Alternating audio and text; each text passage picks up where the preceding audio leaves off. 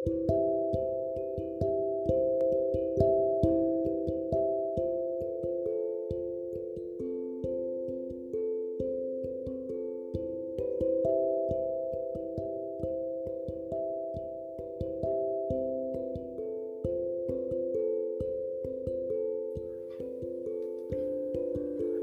அனைவருக்கும் வணக்கம்.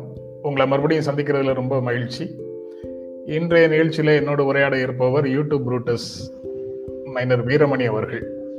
வணக்கம். வணக்கம் வீரமணி சார். வணக்கம் சார். வணக்கம் சார். ரொம்ப நன்றி காலையிலேயே கலந்து கொண்டதற்கு. ஒன்றும் இல்லை, என்னை போன்ற பத்திரிகையாளர்களோட அல்லது பல்வேறு துறைகளில் வேலை பார்க்குறவங்களோட செய்திகளை பற்றி பேசும்போது கிடைக்கிற உணர்வு ஒன்றாக இருக்கிறது, உங்களை மாதிரி இளைஞர்களோட பேசும்போது கிடைக்கக்கூடிய உணர்வு வேறொன்றாக இருக்கிறது. அதனால அந்த ரெண்டையும் மிக்ஸ் பண்றதுக்காக உங்களுடைய தூக்கங்கள், இளைஞர்களுடைய தூக்கத்தை கெடுத்துக்கிட்டே இருக்கிறேன் அடிக்கடின்னு நினைக்கிறேன். சரி, இன்று காலையில நான் பார்த்த சில செய்திகளை உங்களோட பகிர்ந்துக்கிறேன். முதலமைச்சர் பிரச்சாரத்தின் போது திமுக என்றால் ஊழல், ஊழல் என்றால் திமுக அப்படின்னு மிக கடுமையான வார்த்தைகள்ல திராவிட முன்னேற்ற கழகத்தை விமர்சித்து பேசி வருகிறார். அந்த செய்தி நாளிதழ் ஒன்றுல தலைப்பாக இருக்குது, தினமணியில தலைப்பாக இருக்குது, தலைப்பு செய்தியாக இருக்குது. மத்தியிலும் மாநிலத்திலும் எப்போதும் அதிகாரத்தில் இருக்க வேண்டும் அப்படின்னு நினைக்கிற ஒரு கார்பரேட் நிறுவனம் திமுக அப்படின்னு பேசுறாரு. எப்படி பார்க்கிறீங்க அந்த செய்தியை? இது ஒரு சோகாட் டெம்ப்ளேட்டாக சார் நான் பார்க்குறேன். அதுக்கு முன்னாடி திரும்ப திரும்ப எங்களுக்கு நீங்கள் வாய்ப்பளிக்கிறது நான் ரொம்ப நன்றி சொல்லிக்கிறேன் சார். நீங்கள் உங்களை மாதிரியான மூத்த பத்திரிகையாளர்கள் கூப்பிட்டு உரையாடும் பொழுது ஒரு புத்துணர்ச்சி கிடைக்கிது, மேலும் ஒரு ரொம்ப பொறுப்புணர்ச்சியாக நாங்கள் உணர்றோம். அதை இப்போ இந்த இந்த விஷயத்துக்குள்ள போகும்பொழுது இது ஒரு சோ சோகால்டு டெம்ப்ளேட்டாக தான் பார்க்குறோம். அதை இப்போ இந்த ஊழல் அப்படிங்கிற குற்றச்சாட்டை பார்த்தோம்னாக்கா இவங்க மட்டும் இல்லை, எல்லா கட்சியுமே எல்லா கட்சிகளும் மீது அவங்க ஊழல் பண்ணுறாங்க, இவங்க ஊழல் பண்ணுறாங்க அப்படிங்கிற குற்றச்சாட்டை மாற்றி மாற்றி சுமந்துக்கிட்டு தான் இருப்பாங்க. ஆனா என்னால மத்தியிலயும் மாநிலத்திலயும் இவங்க வந்து வரணும் அப்படிங்கறத வந்து நோக்கா கொண்டு இருக்காங்க. அப்படிங்கும்போது இந்த ஊழல் ஊழல்னு வர குற்றச்சாட்டை பாத்தீங்கன்னா அது வழக்கமா எல்லா கட்சிகளும் மற்ற எல்லா கட்சிகளும் மீதும் சுமத்துற ஒரு குற்றச்சாட்டை தான் இருக்கும். இவங்க இருக்கும்போது அவங்கள சொல்லுவாங்க, அவங்க இருக்கும்போது இவங்கள சொல்லுவாங்க. இது மாத்தி மாத்தி நடக்கிற ஒரு விஷயம் தான். சரி, இந்த ஊழல் ஒழிக்கிறதுக்கு என்னதான்ப்பா வழி அப்படின்னாக்கா நீங்க அதுக்கு நீங்க எங்களுக்கு ஓட்டு போடுங்க அப்படின்னு கடைசியில அங்க வந்து நிப்பாங்க.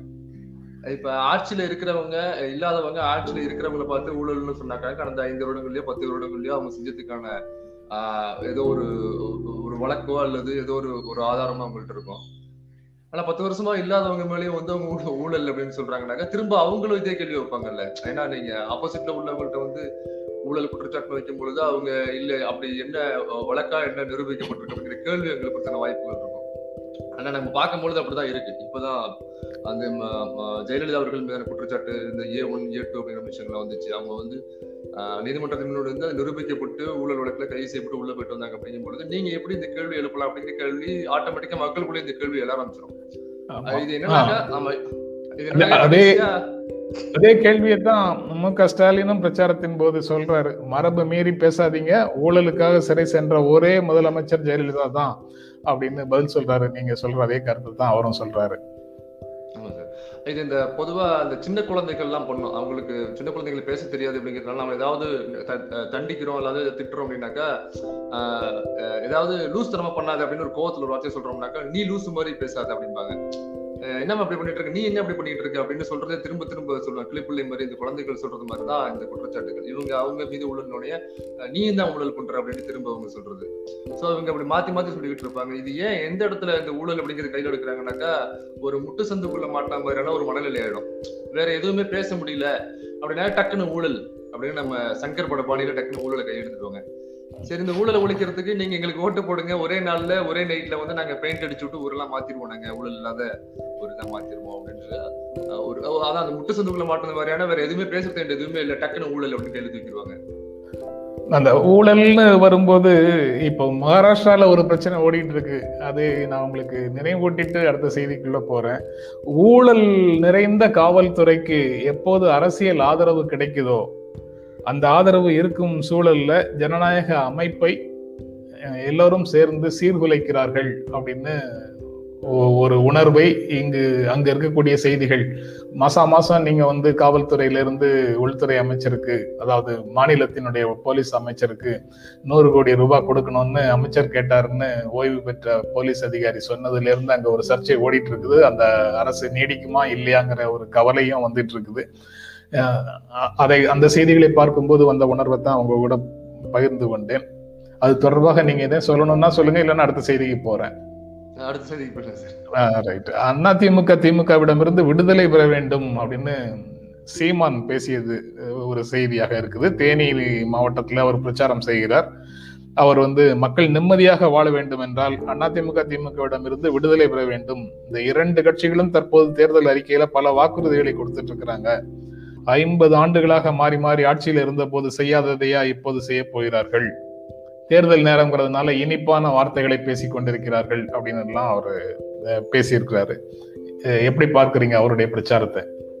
இது எல்லாமே அவர் சொன்ன குற்றச்சாட்டுகள் எல்லாமே இவருக்கும் பொருந்தும். மீன் என்னன்னாக்கா இந்த ஆட்சி புரிஞ்சாங்க அப்படிங்கிறத தவிர்த்து இந்த இனிப்பாக பேசுகிறது, மக்களை ஏமாற்றுகிற வகையில பேசுறது, ஒரு ஜோடனை பண்ணி உங்களை ஏமாத்துவாங்க, ஜோக்கர் வேஷம் போட்டு வந்து ஏமாத்துவாங்க அப்படிங்கிறது எல்லாமே இவருக்கும் பொருந்தும்.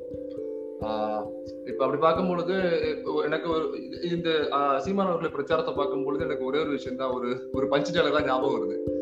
கேட்கிறவன் கிரீஸ் டப்பா வருதாக்கா தமிழ்நாட்டுல தாமரம் வளருமா அப்படின்ற ஒரு பஞ்சுரசம் தான் ஞாபகம் வருது.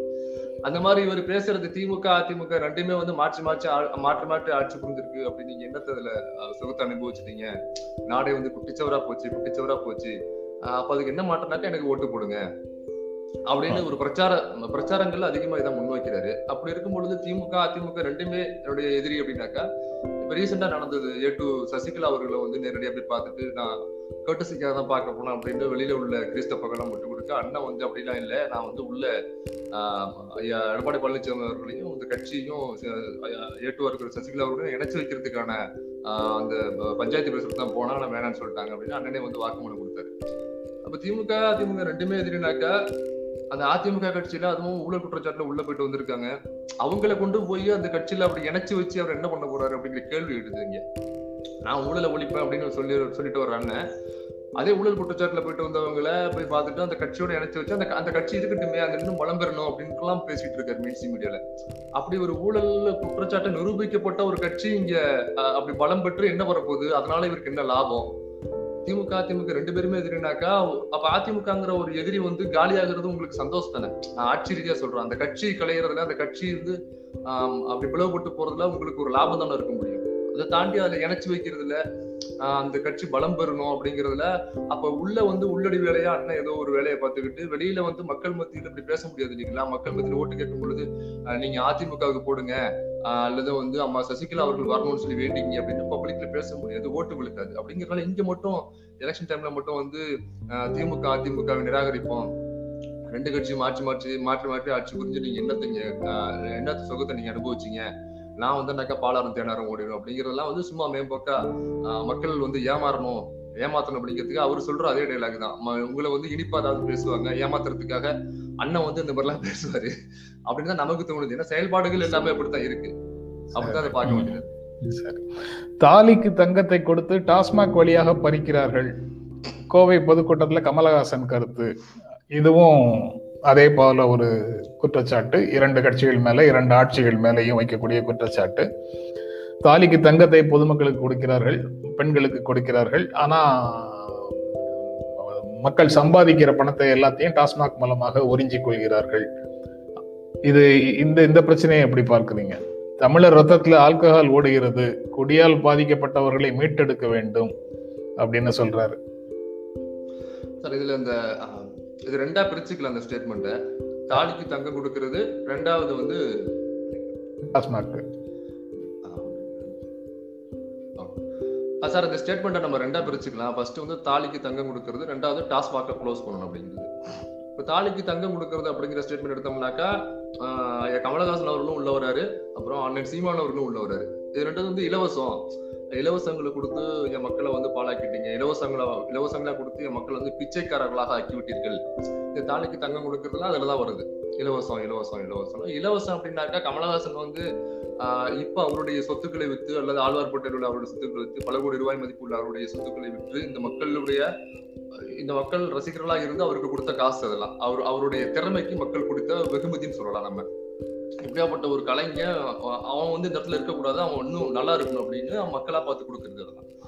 ஸோ அந்த காசெல்லாம் வித்துட்டு அந்த சொத்துக்கள்லாம் வித்துட்டு அதுல இருந்து மக்களுக்கு வந்து நான் அதை செய்வேன், நான் ஆட்சிக்கு வர்றதுக்கு முன்னாடி அதெல்லாம் செய்வேன் அப்படின்னாக்கா அது இலவசம், அது அது இலவசமா கொடுக்குறாரு அவரு. ஆனா நீங்க ஆட்சிக்கு வந்ததுக்கு அப்புறம் அதை செய்ய போறீங்க அப்படின்னாக்கா இப்ப தங்கத்து தாலின்னா அப்படிதான், தங்கத்து தாலி அவருடைய காசை விட்டு யாரும் கொடுக்க போறது இல்லை, அது அவங்க ஆட்சிக்கு வந்ததுக்கு அப்புறம் அங்க வரி பணத்துக்கு செய்ய போறாங்க. வரி பணம் அப்படிங்கிறது மக்களாகிய நம்ம எல்லாருமே கொடுக்கறதா வரி பணம், நம்ம வாங்குற எல்லாத்துலயுமே வரி இருக்கு. ஸோ இந்த வரி பணத்தை வாங்கிக்கிட்டு திரும்ப அந்த மக்களுக்கே கொண்டு போய் சேர்க்கணும், நலத்திட்டங்களா கொண்டு போய் சேர்க்கணும். ஆஹ் நலத்திட்டங்கள் அப்படிங்கிறது பொதுவாக மக்கள் என்ன நினைச்சுக்கிறாங்கனாக்கா இந்த இலவசங்களை எதிர்க்கிறோம் அப்படின்னு பேசுறவங்க மூலியமா மக்கள் என்ன புரிய வைக்கப்படுறாங்க அப்படின்னாக்கா வெறுமனே வந்து இந்த மருத்துவமனைகள் அப்புறம் கல்வி கொடுக்கறது ரோடு போடுறது இந்த அடிப்படை வசதிகள் மட்டும்தான் வந்து அரசு செய்யணும், இது மட்டும்தான் வந்து அரசுடைய வேலை, மற்றபடி உள்ளது எல்லாமே வந்து இலவசங்கள் அப்படிங்கிற ஒரு மனநிலைக்குள்ள மக்களும் போயிடுறாங்க. அப்ப இதெல்லாம் நம்ம இலவசமா கொடுத்து நம்மளை பிச்சைக்காரர்கள் ஆக்குறாங்க அப்படின்னு சொல்லிட்டு அப்படி கிடையாது, நம்மளுடைய காசு இது திரும்ப நமக்கு வரணும் அப்படின்னா அதுல ஒரு அதுல இந்த தங்க தாலிக்கு தங்கம் அப்படின்னாக்கா அது பெண்கள் சார்ந்த ஒரு திட்டம் இருக்கும்ல. அதே மாதிரி இந்த எட்டாவது முடிக்கிறாங்க அப்படின்னாக்கா அதுக்கு ஃபர்ஸ்ட் எட்டாவது முடிக்கிற பெண்கள் வந்து எட்டாவது வரைக்கும் படிச்சாக்க இவ்வளவு அமௌண்ட்னு சொல்லி உங்களுக்கு கொண்டு வர்றாங்க, அரசு கொண்டு வருது. அது எதுக்குன்னாக்கா கல்வியில வந்து பெண்கள் ரொம்ப பின்தங்கி இருக்காங்க, அவங்களை எப்படி உள்ள கொண்டு வருது. உள்ள நீங்க கிராமத்து பக்கம் போனீங்கன்னாக்கா எதுக்கு பெண்களுக்கு படிப்புன்னு சொல்லி சின்ன வயசுல கல்யாணம் பண்ணி வச்சிருக்காங்க, இன்னமும் நடந்துகிட்டு இருக்கு. ஸோ அதை தவிர்க்கணும்னாக்கா அந்த பிள்ளைங்க ஒரு எட்டாவது வரைக்கும் அது உள்ள போகணும், ஒரு படிப்பறிவு இருக்கணும் அப்படின்னு கொண்டு போறாங்க. அதை அதை வந்து அச்சீவ் பண்றாங்க. அப்புறம் எட்டுல இருந்து பத்தாவது படிச்சுனாக்க இவ்வளவு அமௌண்ட்டுன்னு மாத்துறாங்க, அப்ப பத்தாவது வரைக்கும் அனுப்புறாங்க, அப்புறம் பத்துல இருந்து பன்னெண்டு, அப்புறம் டிகிரி, இப்படி நீ டிகிரி வரைக்கும் கொண்டு வந்துட்டாங்க. இப்ப எல்லா பெண்களையுமே வந்து டபுள் டிகிரி முடிக்கிற அளவுக்கு எல்லாம் முன்னேறி இருக்காங்கனாக்க இந்த இவங்க சொல்ற சீமான் கமலஹாசன் மாதிரியான நாட்கள் சொல்ற அந்த இலவசங்கள் இலவசங்கள் சொல்ற அது இலவசங்கள் கிடையாது, நமக்கான உரிமை இது. அந்த உரிமையாக கொடுக்கப்படுற அந்த தொகைகள் அதன் மூலியமா தான் பெண்கள் இந்த அளவுக்கு ரீச்சா இருக்காங்க.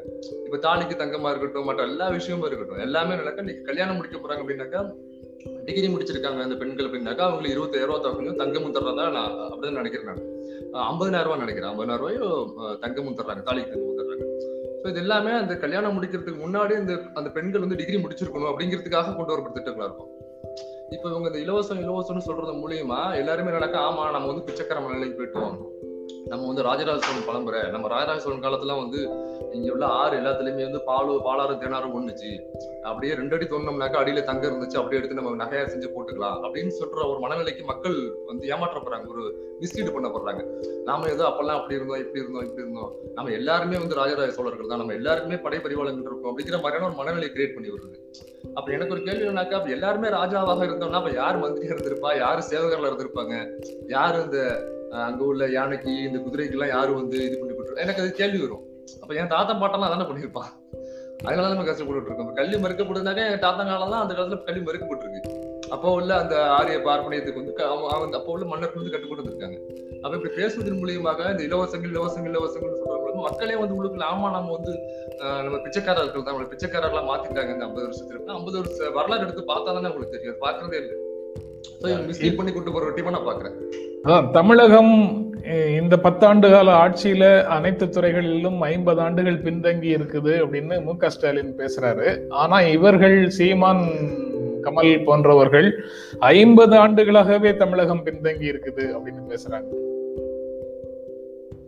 ஆஹ் இது அதாவது இந்த கடந்த ஐம்பது வருடங்களை எடுத்து பார்த்தோம்னாலும் ஈஸியா தெரிஞ்சிடும். இப்ப நாம வந்து எங்க ஊர்லயோ எங்க ஊருக்கு பக்கத்துல கல்லூரி வந்துருச்சு, எங்க ஊர்ல இருந்து நானும் ரொம்ப கிராமம் திருவாரூர் பக்கத்துல ரொம்ப கிராமம். எங்க ஊருக்கு இன்னமுமே பஸ் எல்லாம் பாத்தீங்கன்னாக்கா டயத்துக்கு ஒரு மினி பஸ் மட்டும்தான் வரும். ஆஹ் ஊர்லயே வந்து எட்டு மணி பஸ் போயிருச்சா, பன்னெண்டு மணி பஸ் போயிருச்சா, ரெண்டு மணி ரயில் போயிருச்சா அப்படின்னு தான் கேட்பாங்க. இன்ன வரைக்கும் அந்த சூழல் தான், ரொம்ப ரொம்ப கிராமம். ஸோ எங்களுக்கெல்லாம் வந்து ஒரு கல்லூரி போனோம் அப்படின்னாலே எங்க ஊர்ல இருந்து திருவாரூர் திருவிக்கா காலேஜ்னு இருக்கு, திருவாரூர்ல ஆர்ட்ஸ் காலேஜ். ஸோ அங்கதான் போகணும். அதை தாண்டி இன்ஜினியரிங் காலேஜ்னாக்கா நாகப்பட்டினம் அப்படி கொஞ்சம் ரொம்ப தூரம். இப்ப நாகப்பட்டினமே இல்லை, அருகாமைன்னு வச்சுக்கலாம், ஒரு ஐம்பது கிலோமீட்டர் அப்படி வந்துருச்சு. ஸோ அந்த திருவாரூருங்கிற ஒரு பதினஞ்சு கிலோமீட்டர் எங்க ஊர்ல இருந்து, அந்த பதினஞ்சுல இருந்து திரு திருவிக்கா காலேஜ்னு ஒரு அஞ்சு கிலோமீட்டர் இருபது கிலோமீட்டர் இருந்த காலேஜ். அந்த கல்லூரி அடைவதற்கே எங்களுக்கு போக்குவரத்து வசதி கிடையாது. இந்த போக்குவரத்து வசதி இல்லைங்கிறதுனாலயே வந்து பன்னெண்டாவது முடிச்சிருவாங்க. இப்போ ஓரளவு கனெக்ட் ஆயிருச்சு, இப்போ இந்த மினி பஸ் எல்லாம் வந்து ரெண்டு மூணு மினி பஸ் வருது, ஓரளவு கனெக்ட் ஆயிருக்கு. ஓரளவுக்குனாக்கா ஒரு நாளைக்கு ஒரு ஏழு அல்லது எட்டு முறை பஸ் வந்துட்டு போகும் இந்த நகரத்தோட கனெக்ட் பண்ற இந்த மினி பஸ் அப்படிங்கிற சர்வீஸ் வந்ததுக்கு அப்புறம். அப்புறம் ட்ரெயின் ஓரளவுக்கு போக்குவரத்து இருக்கு. ஸோ இதெல்லாம் கனெக்ட் பண்ணதுக்கு அப்புறம் இப்போ ஓரளவுக்கு கிராமத்திலிருந்து வெளில போய் படிக்க ஆரம்பிக்கிறாங்க எல்லா குழந்தைகளும். இந்த இந்த காலேஜ் போறது அப்படிங்கிறது ஏன்னாக்கா நீங்க முன்னாடினாக்கா ஒரு டவுனு கிராமத்திலேருந்து டவுனுங்கிறது கூட்டத்தில் காணாம குழந்தைங்க மாதிரி நம்மளை பார்ப்பாங்க. திருவாரூர் போயிட்டு வரோம் அப்படின்னாலே, ஒரு ஸ்கூல் படிக்கிற பையன் திருவாரூர் போறோம் அப்படின்னாலே ஒரு மாதிரியே பார்ப்பாங்க. அப்ப எங்கேயோ கூட்டத்துல தொலைஞ்சிருவான் அப்படிங்கிறதுக்காக போயிட்டு திரும்ப வீடு வர வரைக்கும் வந்து வீட்டுல அப்படி பயத்தோடய இருப்பாங்க. அப்படியேப்பட்ட சமூகமா தான் இருந்துச்சு. ஸோ இன்னைக்கு அதெல்லாம் மாறி இருக்கு. நான் எங்க ஊரே எக்ஸாம்பிள் பண்ணி சொல்றேன். நான் பிறந்து எனக்கு ஒரு முப்பத்தி மூணு வயசு ஆகுது. இந்த காலகட்டத்தில் நான் பார்த்ததை சொல்றேன். ஸோ இப்படி வந்திருக்கும் அப்படிங்கிறது நான்லாம் இப்போ உட்காந்து இப்படி பேசிட்டு இருக்கேன் கூட உட்காந்து பேசுறது. நான் ஏன் இவ்வளவு பெருமையா நினைக்கிறேன்னாக்கா, எங்க ஊர்ல இருந்து நான் வந்து பேசுறதா பெருமையா நினைக்கிறேன், வேற ஒன்றும் கிடையாது. இப்போ நான் எங்க ஊர்ல இருக்கிற நாலு பேருக்கு நான் எக்ஸாம்பிளா இருப்பேன், எடுத்துக்கிட்டா இருப்பேன். என்ன நம்பி நாலு பேர் வருவாங்க, இப்படி மாதிரி ஆகலாம். உங்களுக்கு முன்னாடி பல வருடங்கள் முன்னாடி பிறந்துட்டேங்கிறத தாண்டி எனக்கும் உங்களுக்கு என்ன வித்தியாசம்? அதனால அதுல ஒன்றும் பெரிய என்னோட பேசுறதுல பெருமைன்னு நீங்க சொல்ல வேண்டியது இல்ல. இல்ல சார், என்னக்கா நாங்க மூத்த பத்திரிகையாளரை நாங்க கவனிக்க ஆரம்பிச்சதுக்கு அப்புறம் இந்த ஜேர்னலிசம்ல சில பேரை மட்டும் ரொம்ப க்ளோஸா நாங்க வாட்ச் பண்ணிருக்கோம். க்ளோஸானா பக்கத்துல இல்லாம இருந்திருக்கலாம், ஆனா நாங்க வாட்ச் பண்ணது இவங்க பேசினா சரியா இருக்கும், இவங்க இன்டர்வியூ எடுத்தா இந்த கேள்விகள் இப்படிதான் இருக்கணும் அப்படிங்கிறது. ஏன்னா ஒரு ஒரு ஹீரோயிசம் கட்டமைக்கப்படுது எல்லாத்துலயுமே. இன்னைக்கு மேடைகள்ல பேசுறதா இருக்கட்டும், அன்பான வாக்காளர் பெருமக்களே அப்படின்னு பேசக்கூடாதுன்னு தான் வந்து உள்ள அனுமதிக்கப்படுறாங்க. இப்படி பேசக்கூடாது, வாக்காளர் பெருமக்களே அப்படின்னு தான் பேசணும். அது ஒரு ஹீரோயிசம். நான் வந்து நாங்க பச்சை மட்டை எடுத்து வெளுத்துருவேன் அப்படிங்கிறது ஹீரோயிசம். அது வந்து பரப்பப்படுது மக்கள் மத்தியில.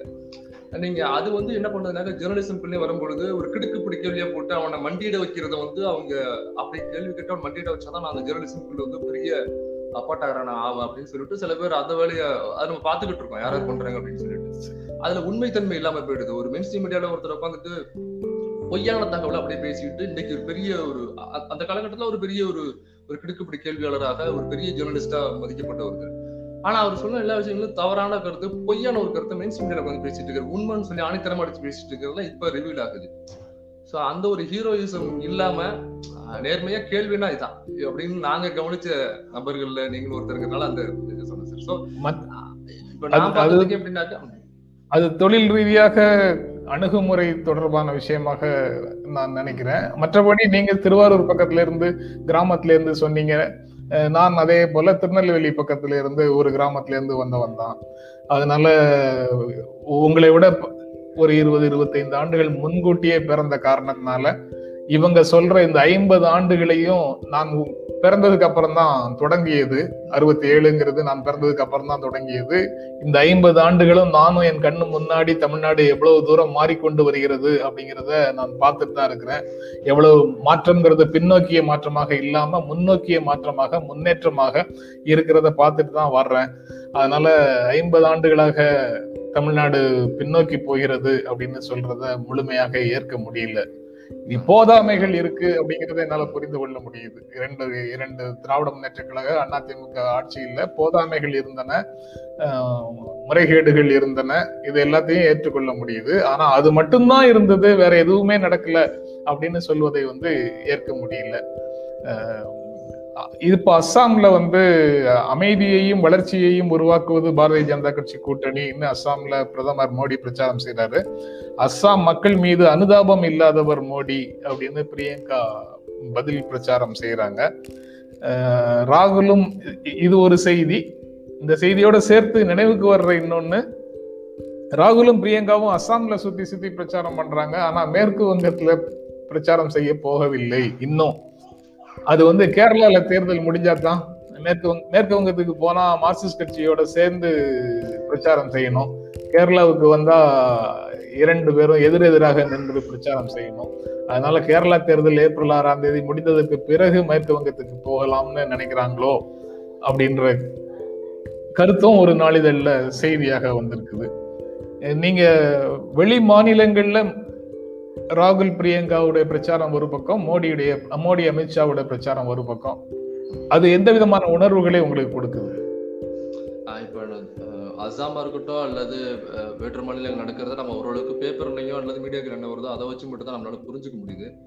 இதை வச்சு பார்க்கும் பொழுது ஜென்ரலாவே ஒரு பார்வை பார்வை என்ன பார்க்க வேண்டியது இருக்குனாக்கா, அவங்க அதிலே கேட்டிருக்காங்க மோடி வந்து இப்போ வந்து வர்றாரு அஸ்ஸாமுக்கு வந்து, ஆனா அந்த இயற்கை சீற்றங்கள்லாம் வரும்பொழுது எங்க போனாரு அப்படிங்கிற கேள்வி இயற்கையாவே எல்லாருக்குள்ளயுமே இருக்கும். இங்க தமிழ்நாட்டுல நடந்தப்பயுமே இங்க நம்ம இவ்வளவு நிதி பத்தாது அப்படிங்கிறப்ப அவங்க அதெல்லாம் கொடுக்க முடியாது அப்படின்னு ஆணையத்திடம் அடிச்சு பேசினவங்க. அப்ப பார்க்க அப்ப பார்க்கவும் வரல. இப்ப இங்க இதுல ஒக்கிப்படியில் அடிச்சதா இருக்கட்டும், அல்லது இங்க தஞ்சாவூர் இந்த வேளாங்கண்ணி திருவாரூர் திருவாரூர் நாகப்பட்டினம் இந்த பக்கம் அடிச்சதா இருக்கட்டும், அவங்க ஒண்ணு நேரடியாக வந்து பார்க்கல. இந்த கட்சியை சேர்ந்தவர்கள் தமிழ்நாட்டில் உள்ள பொறுப்பாளர்கள் இருக்கிறவங்க கூட உடனே வந்து நிக்கல. சோ அப்படி பார்க்கும்பொழுது இப்போ ஓட்டுக்காக மட்டும்தான் வருவாங்க அப்படின்ற ஒரு குற்றச்சாட்டு தான் நம்ம பார்க்க முடியுது. ஓட்டுக்காக மட்டும் வருவீங்க, மற்ற விஷயங்கள் நடக்கும்போது வரமாட்டேங்கிறாலும் இயற்கையாவே இயல்பாவே சும்மா ரொம்ப ஒரு ஊர்ல கிராமத்துல போய் கேட்டீங்கன்னா அதான் சொல்லுவாங்க. இப்ப இவங்களுக்கு மட்டும் இல்ல, காங்கிரஸுக்கும் பாண்டிச்சேரியில அதே நிலைமை ஏற்பட்டுச்சு. திரு நாராயணசாமி அவர்கள் வந்து ராகுல் காந்தி கூட போகும்பொழுது மக்கள் எளிமையா மக்கள் அவங்க அதான் கேள்விதான் வைப்பாங்க. எனக்கு ஒரு பிரச்சனை நடக்கும்போது பக்கத்துல நின்னா போகுது, எனக்கு அதுக்கப்புறம் திட்டங்கள் கொண்டு வரலாம், அது அரசு பாத்துக்கும், அரசுங்கிற இயந்திரம் பாத்துக்கும். இப்போ நீங்கள் வந்து ஒரு நான் அவங்க ஓட்டு போகிறோன்னாக்கா ஒரு பாண்டிச்சேரிக்கு ரொம்ப சின்ன ஒரு ஸ்டேட், நமக்கே தெரியும் தொகுதிகளாக ரொம்ப ரொம்ப சின்னதாக இருக்கும். எத்தனை வீடுகள்னு சொல்லிடலாம், நம்ம இத்தனை வீட்டில் இந்த ஓட்டுன்னு சொல்லிடலாம், அந்த மாதிரி தான் தொகுதிகளே இருக்கும். அப்படி இருக்கும்பொழுது நீங்கள் வந்து நிக்கலங்கிற ஒரு குற்றச்சாட்டை வைக்கிறாங்கனாக்கா அப்போ நீங்கள் சரியாக செயல் பண்ணுறதுதானே அர்த்தம். இப்போ நம்ம அந்த பக்கம் குற்றச்சாட்டை இந்த பக்கம் வச்சாங்க அப்படின்னாக்கா நீங்கள் சரியாக செயல் பண்ணுறதா. அப்போ அவங்க சொல்கிறாங்க, அப்போ நாராயணசாமி என்ன சொல்கிறாருன்னா, நான் வந்து பார்த்தேன் அப்படி அதை தான் சொல்கிறாங்க அப்படின்னு பொய்ன்னு சொல்கிறாரு. அப்போ நீங்கள் போய் பார்க்கலாம் தானே அர்த்தம், இல்லை நான் பார்த்தேன் அப்படின்னு பொய்ன்னு சொல்கிறாரு. பச்சை தமிழ்நாட்டில் நடக்கிறப்பையும் பார்க்கும்பொழுது இங்க காங்கிரஸ் கொடுத்த சீட்டுகளுக்குள்ள எவ்வளவு பிரச்சனைகள் நடந்துச்சு அப்படிங்கிறத ஜோதிமணி அவர்களே ஜோதிமணி வந்து சொன்னாங்க.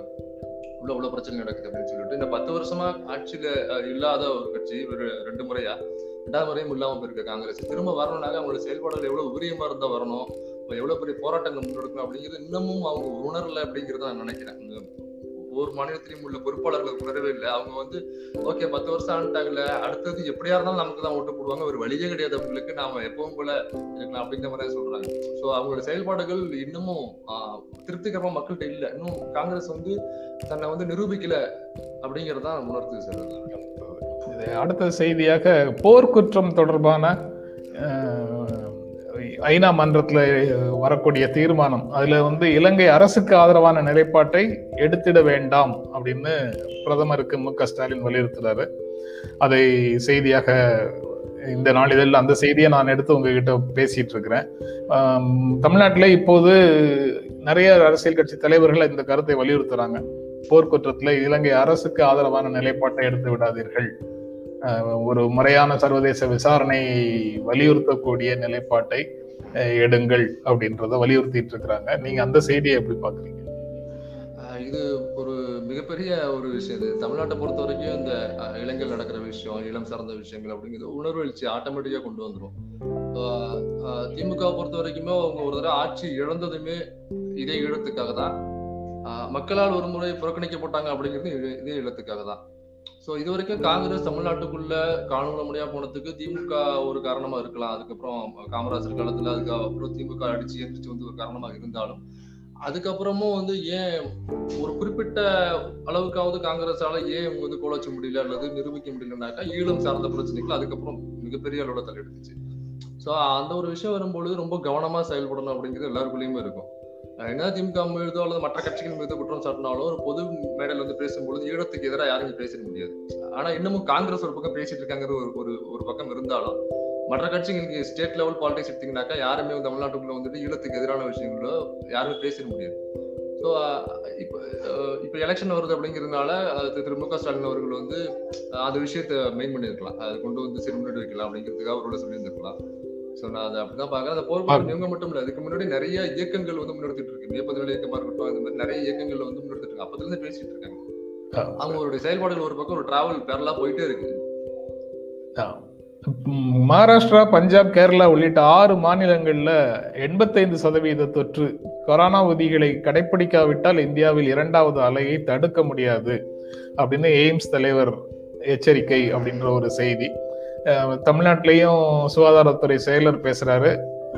அகில இந்திய அளவிலையும் நிறைய அரசு ரீதியான எச்சரிக்கைகளும் அறிவுறுத்தல்களும் வந்துகிட்டே இருக்குது.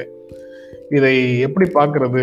கரோனா விதிகளை கடைபிடிக்கவில்லைன்னா உள்ளங்கைக்கு கைப்புண்ணுக்கு கண்ணாடி எதுக்குன்னு சொல்லுவாங்கல்ல, அதே மாதிரி தொடர்ந்து நடக்கூடிய பிரதமர், உள்துறை அமைச்சர், முதலமைச்சர், துணை முதலமைச்சர், எதிர்கட்சி தலைவர் அப்படின்னு பெரிய பெரிய தலைவர்கள் நடத்தக்கூடிய அனைத்து பொதுக்கூட்டங்களையும் நம்ம காணொலியில பார்த்துட்டு தான் இருக்கிறோம்.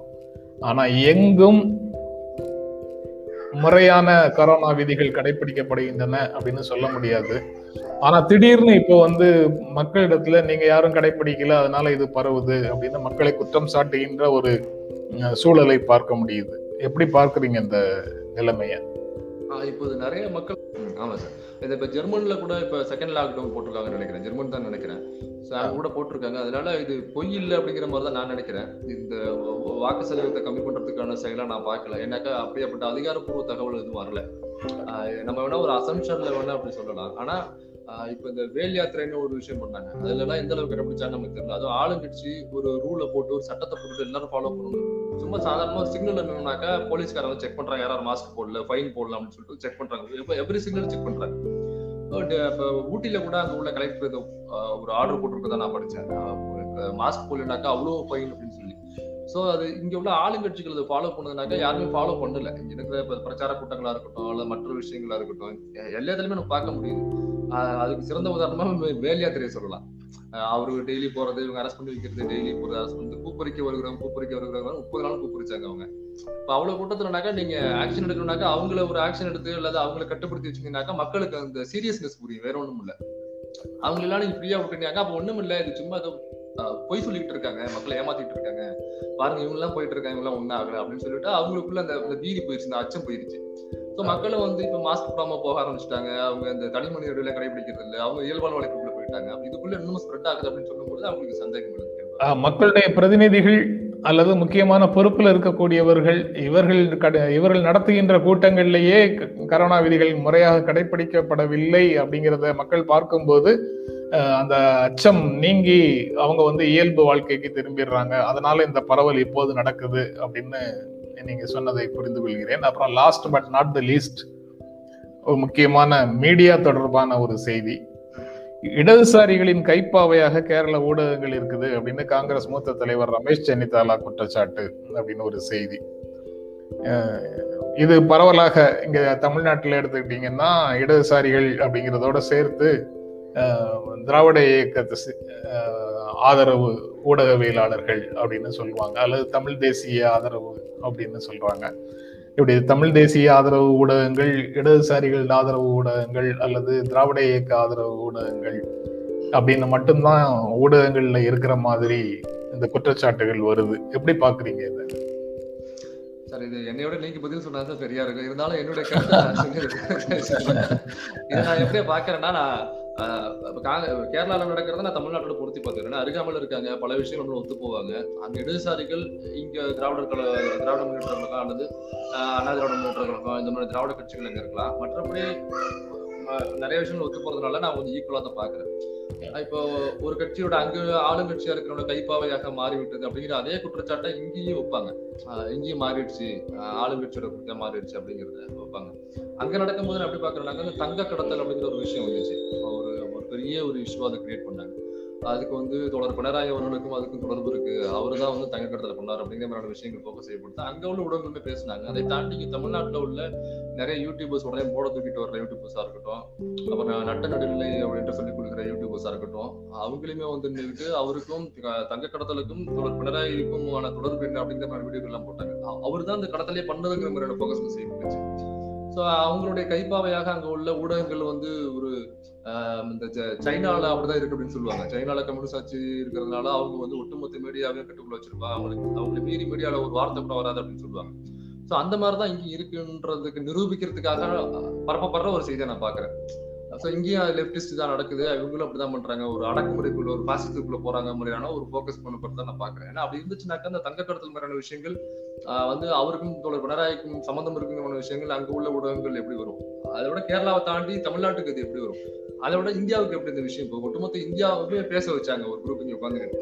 ஆனா இன்னைக்கு வந்து அப்படி இல்லை அப்படின்னு சொல்லிட்டு சம்மந்தப்பட்டவங்களை வந்து மத்திய அரசோட கைப்பாவாக செயல்படுற அங்க உள்ள அரசு அதிகாரிகள், மத்திய அரசு சார்ந்த அதிகாரிகள் வந்து அவங்களுக்கு ரொம்ப ப்ரெஷர் கொடுத்து அவங்களுக்கு சம்மந்தம் இருக்குன்னு சொல்லுங்கன்னு சொல்ற மாதிரியான விஷயங்கள் இப்பதான் ரிவீல் ஆகுது.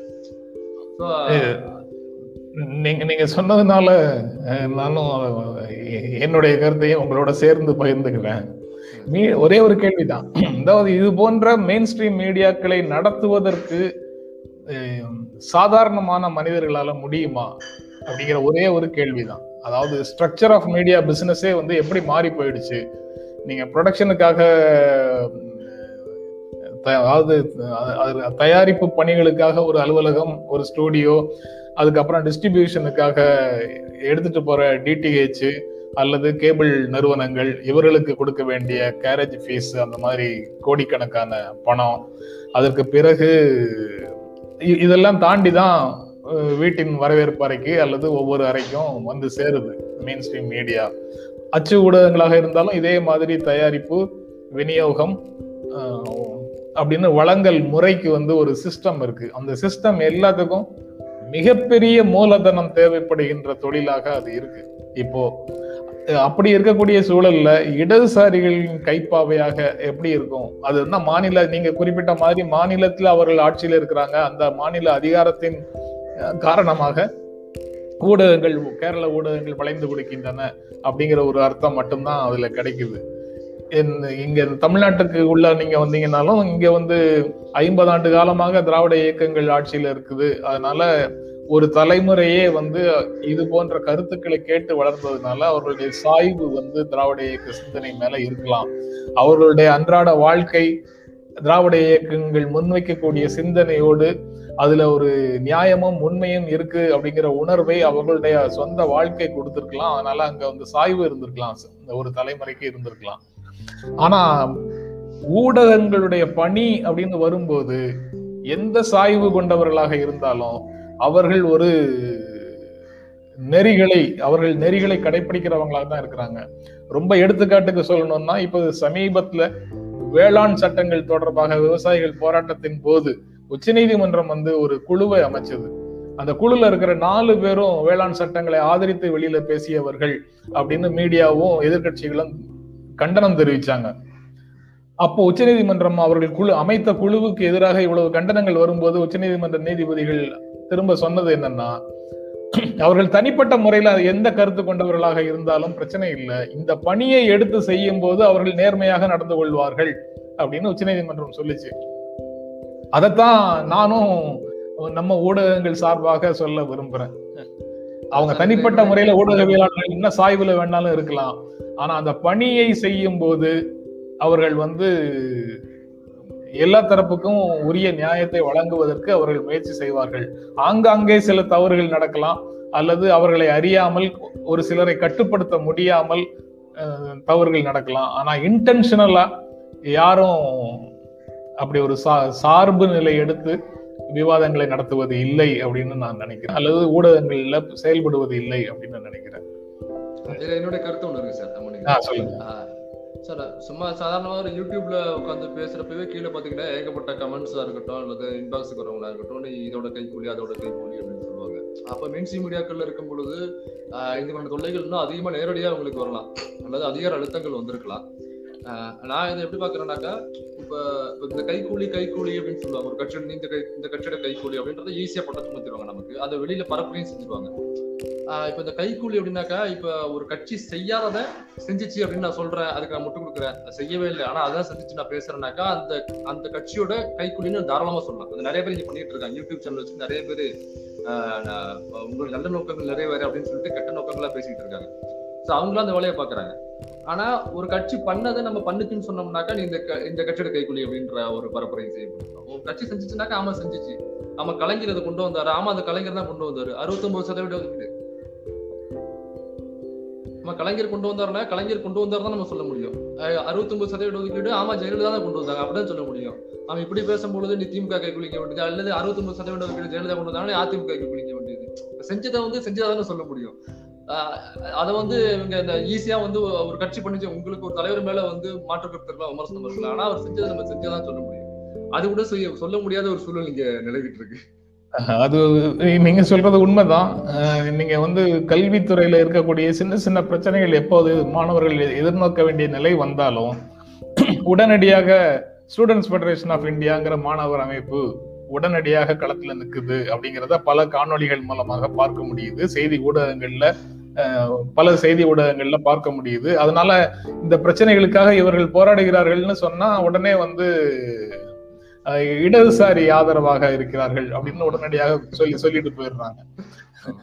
திராவிட முன்னேற்ற கழகம் இந்த சட்டத்தை கொண்டு வந்தது, அதனுடைய விளைவாக இந்த முன்னேற்றம் நடந்ததுன்னு சொன்னா சொல்லிடுறாங்க உடனே திமுக ஆதரவு வந்து. அண்ணா திமுக இடஒதுக்கீடு தொடர்பாக ஜெயலலிதா கொண்டு வந்தாங்கன்னு சொன்னா உடனே ஜெயலலிதாவினுடைய சொம்பு அப்படின்னு சொல்றாங்க. இப்படியே இந்த முத்திரைகளை பற்றி கவலைப்படாம தான் அரசியல் கட்சிகள் மேல எப்படி விமர்சனங்கள் வர்றதெல்லாம் சட்டை செய்யாம அவங்க வேலை செஞ்சுட்டு இருக்கிறாங்களோ அதே மாதிரி ஊடகங்கள்ல இருக்கக்கூடியவங்களும் அப்படி வேலை செய்வதற்கான மனப்பக்குவத்தை அடைந்து விட்டார்கள்னு தான் தோணுது. இப்ப அவங்க கேரளாவோட சொல்ற ஸ்டேட்மெண்ட் நான் அப்படிதான் பாக்குறேன். தொடர்பினராய் அவர்கள் நம்ம இங்கேருந்து பார்க்கும்பொழுது தொடர்பினராய் என்ன ஒண்ணு பண்ணிருக்காருன்னு படிக்கிறோம், அந்த செய்திகள் கேட்கிறோம், தெரிஞ்சுக்கிறோம். அப்படி பார்க்கும்பொழுது தொடர்பினராயுடைய அந்த இடதுசாரி ஆட்சி நல்லா தான் இருக்கிற இருக்கிற மாதிரி நான் உணர்றேன். நான் படிக்கும்பொழுது பேசும்பொழுது செயல்பாடுகள் நான் உணர்றேன். சோ அதை இது செஞ்சாரு பினராயி, இதை செஞ்சுட்டு இருக்காரு அந்த மீடியாக்கள் சொல்லும்போது நீங்க வந்து இடதுசாரிகள் கைப்பாவி, இடதுசாரி கைக்கூலி, பினராயி கிட்ட வந்து நீங்க இருநூறு ரூபா ஊபிங்கிற மாதிரி பினராயி கிட்ட வந்து இருநூறு ரூபா வாங்கிட்டு பேசுறீங்க அப்படிங்கிற குற்றச்சாட்டை தான் காங்கிரஸ் மூத்த தலைவர் வைக்கிறவரா அப்படிங்கிற கேள்வி நமக்குள்ள இருக்கு. ஆனாலும் ஆஹ் பினராயி மேலேயோ அல்லது அந்த இடதுசாரி இயக்கங்கள் மேலேயோ எனக்கு இருக்கிற சிபி குறிப்பா சிபி மேல இருக்கிற ஒரே ஒரு ஒரே ஒரு குற்றச்சாட்டு என்னன்னாக்கா அந்த பத்து பர்சன்ட்டுக்கு ஆதரவு தெரிவிச்சாங்க மட்டும்தான் எனக்கு இருக்கிற குற்றச்சாட்டு. மற்றபடி தொடர் பினராயி மேல அந்த ஆட்சி மேல நமக்கு நல்லா நடந்துகிட்டு நம்ம பார்த்துட்டு தான் இருக்கோம். ஸோ இவருடைய குற்றச்சாட்டை நான் அப்படிதான் பாக்குறேன். ஒவ்வொரு விஷயம் யார் குற்றம் சுமத்துறாங்கிறது பார்க்க வேண்டியது இல்லை, ஒரு மீடியா வாட்ச் அப்படிங்கிறது வந்து தொடர்ந்து நடந்துகிட்டே இருக்கணும். தவறுகள் நடந்து விடாமல் யாராவது கண்காணித்து கொண்டே இருக்க வேண்டும். அது அரசு கண்காணிப்பாக இருக்கக்கூடாது, நமக்குள்ளேயே தான் அந்த கண்காணிப்பு இருக்கணும்னு நினைக்கிறேன். ரொம்ப ரொம்ப நன்றி வீரமணி, உங்களுடைய கருத்துக்களை பகிர்ந்து கொண்டதற்கு ரொம்ப ரொம்ப நன்றி. நன்றி சார், மீண்டும் சந்திப்போம். நன்றி, வணக்கம்.